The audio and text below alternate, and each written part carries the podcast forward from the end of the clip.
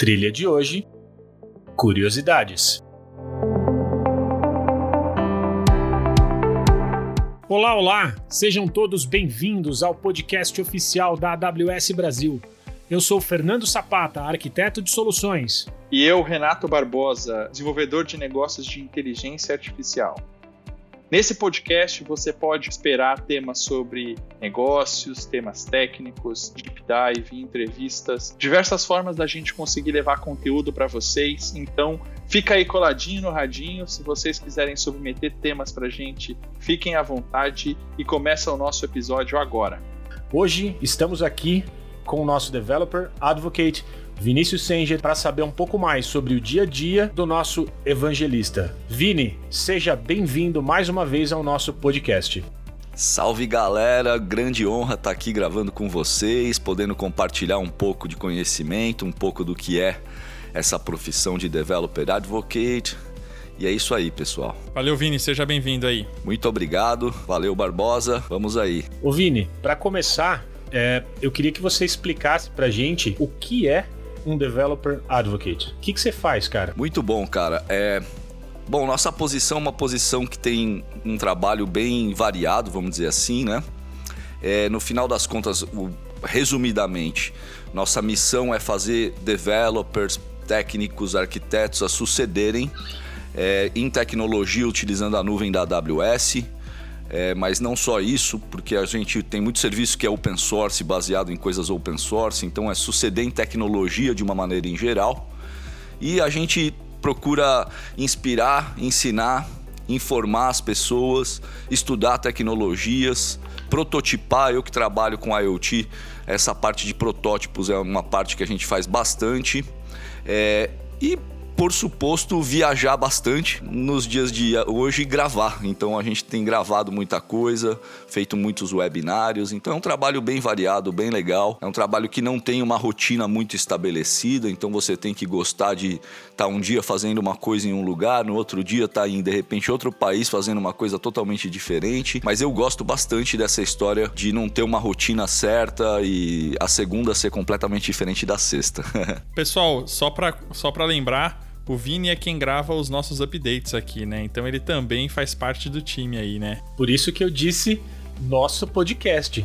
Foi incluindo o Vini na brincadeira. Exatamente. É a maior honra fazer parte do time aí do podcast, essa iniciativa aí bem bacana que tá totalmente acelerada aí a todo vapor, né? É isso aí. Ô Vini, me fala uma coisa. Quando que você começou a, a, a essa vida de evangelismo, cara? É, só para entender, assim, isso daí já começou quando você entrou na AWS ou você já fazia isso antes? Ô Barbosa, eu posso dizer que, assim, indiretamente, ou não como uma profissão, eu acho que eu já faço evangelismo desde que eu dei minha primeira palestra de Java no Soul Java lá em 2001, é, ensinando como fazer debug de JVM remoto. Então você abria um, um túnel TCP/IP é, com a JVM e conectava o debugger. Então isso era muito legal porque a gente tinha os application servers em cliente, muitas vezes você precisava saber o que estava acontecendo dentro da VM.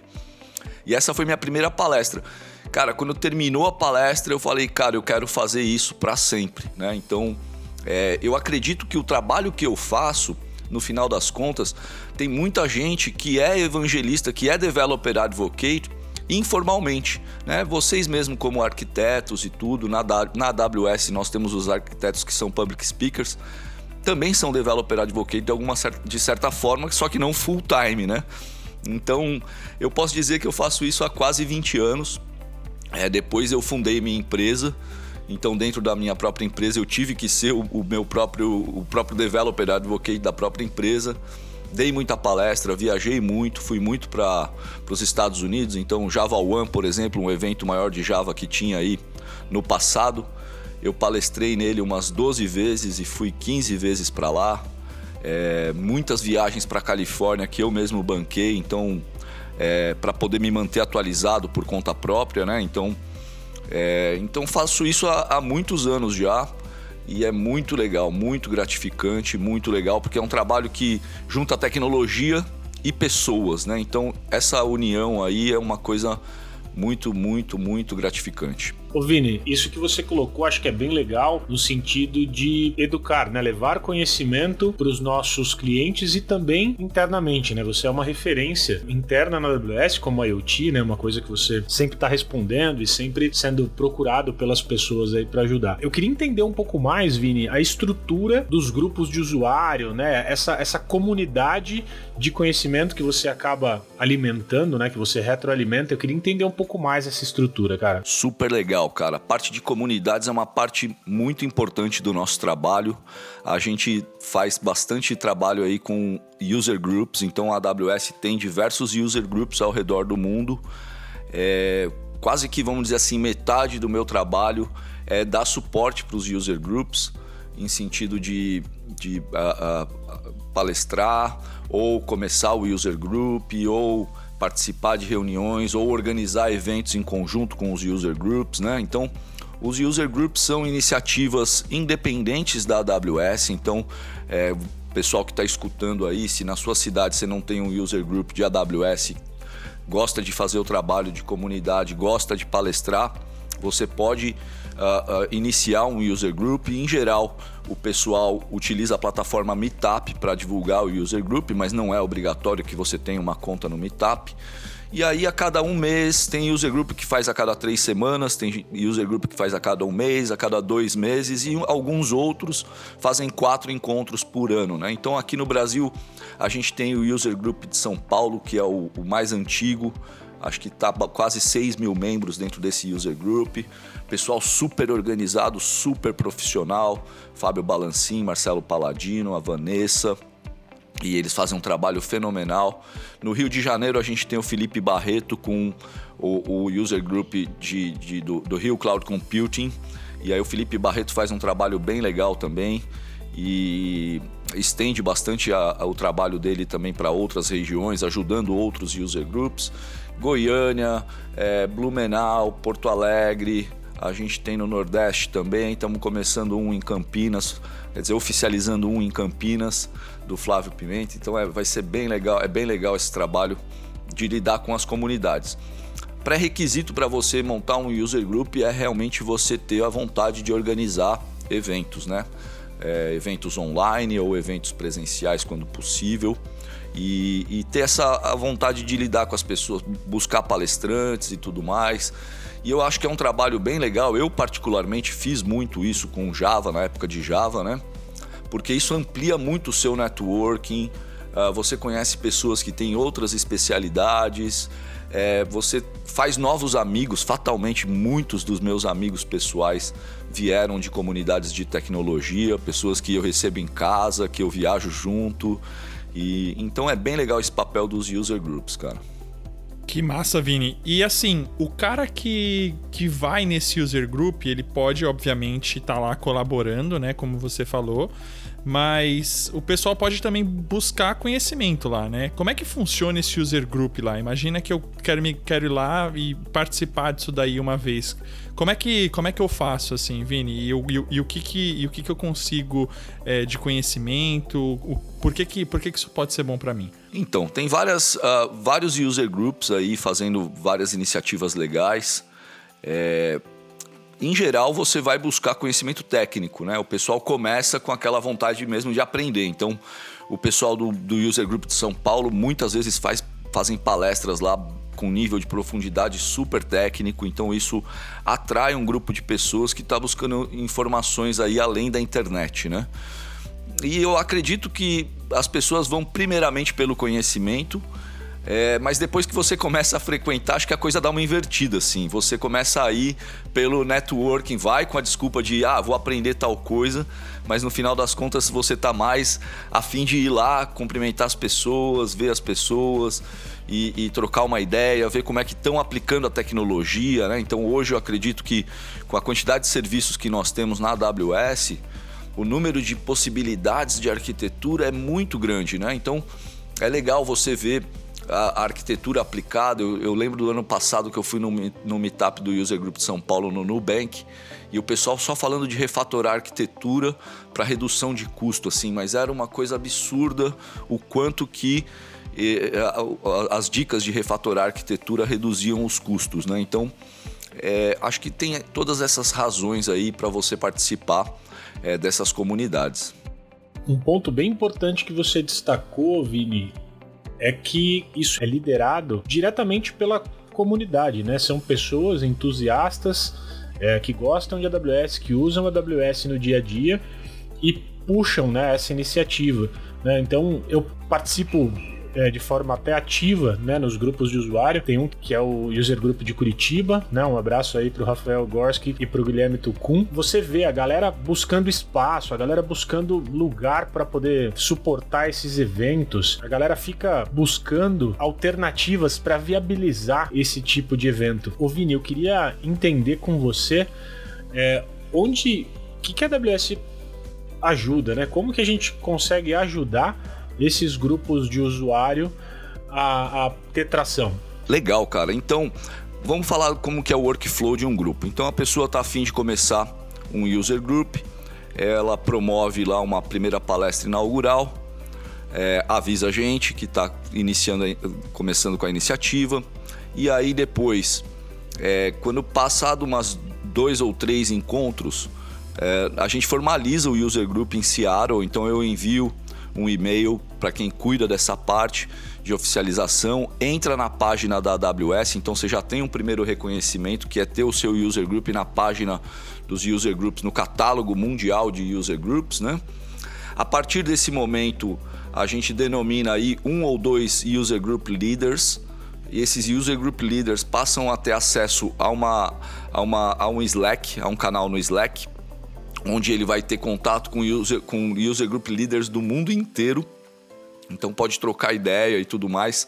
Agora a gente tem uma pessoa responsável é, especificamente para user group leaders. Então, por exemplo, o que, que a gente pode ajudar? Ah, eu quero fazer um community day, um evento community day. Então, com, um programa, com uma programação antecipada, não pode ser eu quero fazer no mês que vem, né?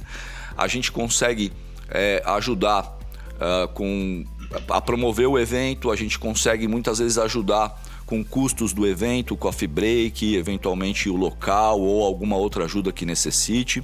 É como eu falei, precisa ter uma programação para isso.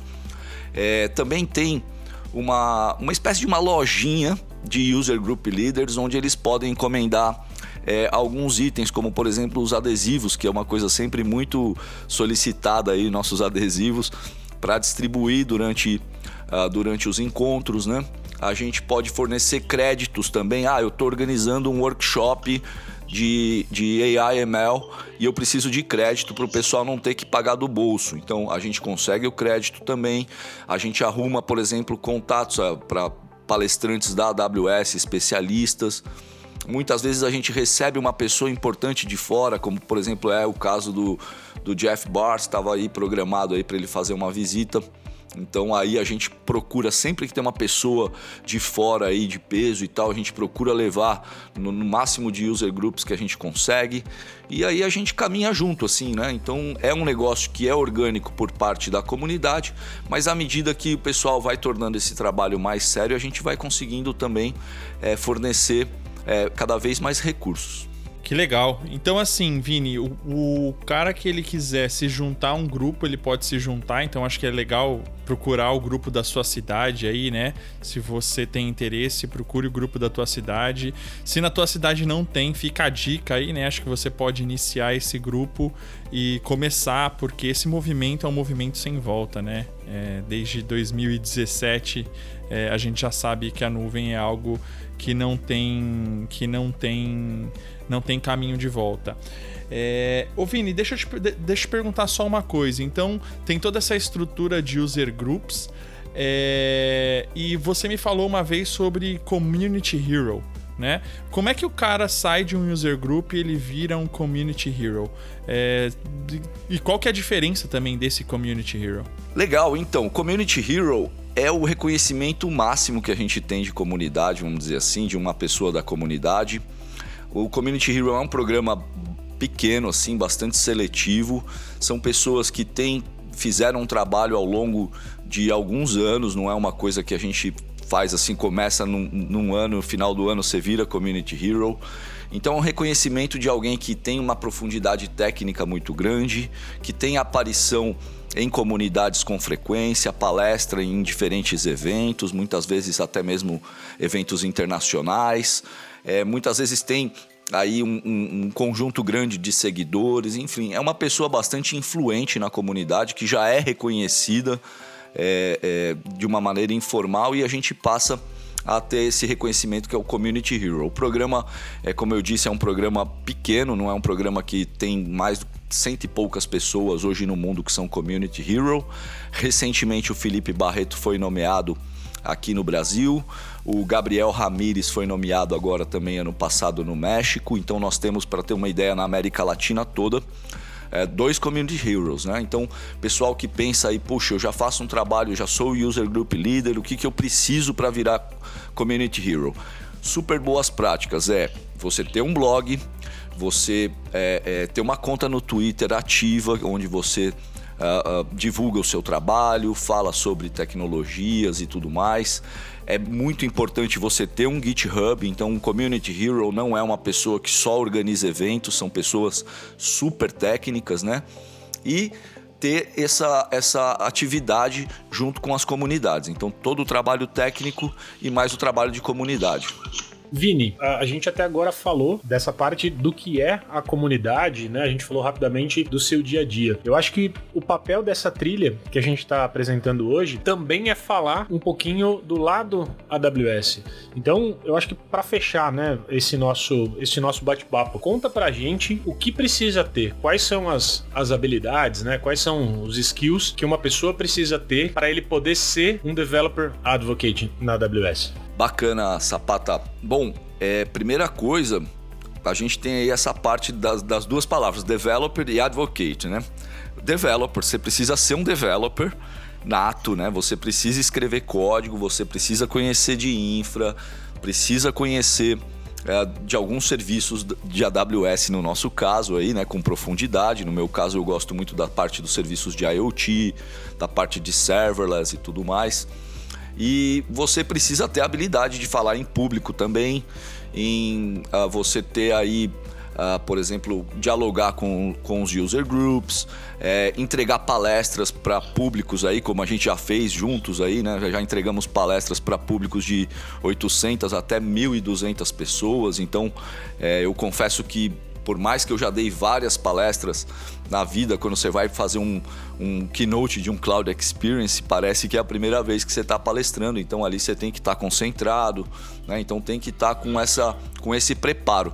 Mas eu acredito que é o trabalho de repetição, né? Você escrever código, eu escrevo código semanalmente, então não abandonei o código, não troquei o código por PowerPoint. Sim, faço muito PowerPoint também, mas também tem essa coisa de você ter uh, as mãos sujas, né? Então é, é um trabalho muito legal, muito gratificante mas que ele demanda realmente a repetição. Eu não diria que é você falar assim, puxa, agora eu virei um palestrante bom.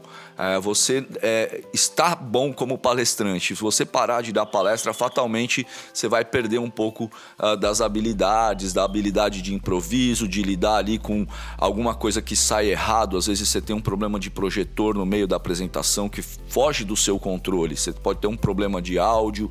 E aí você tem que ter aquele sangue frio a experiência e estar tá fazendo aquilo sempre para que você consiga lidar com esse tipo de situação. Mas nós somos developers que palestramos muito na vida. Vini, obrigado mais uma vez por você participar aqui com a gente e trazer é, mais ou menos como tudo funciona na área de comunidades, na área é, do evangelismo aí da AWS, né?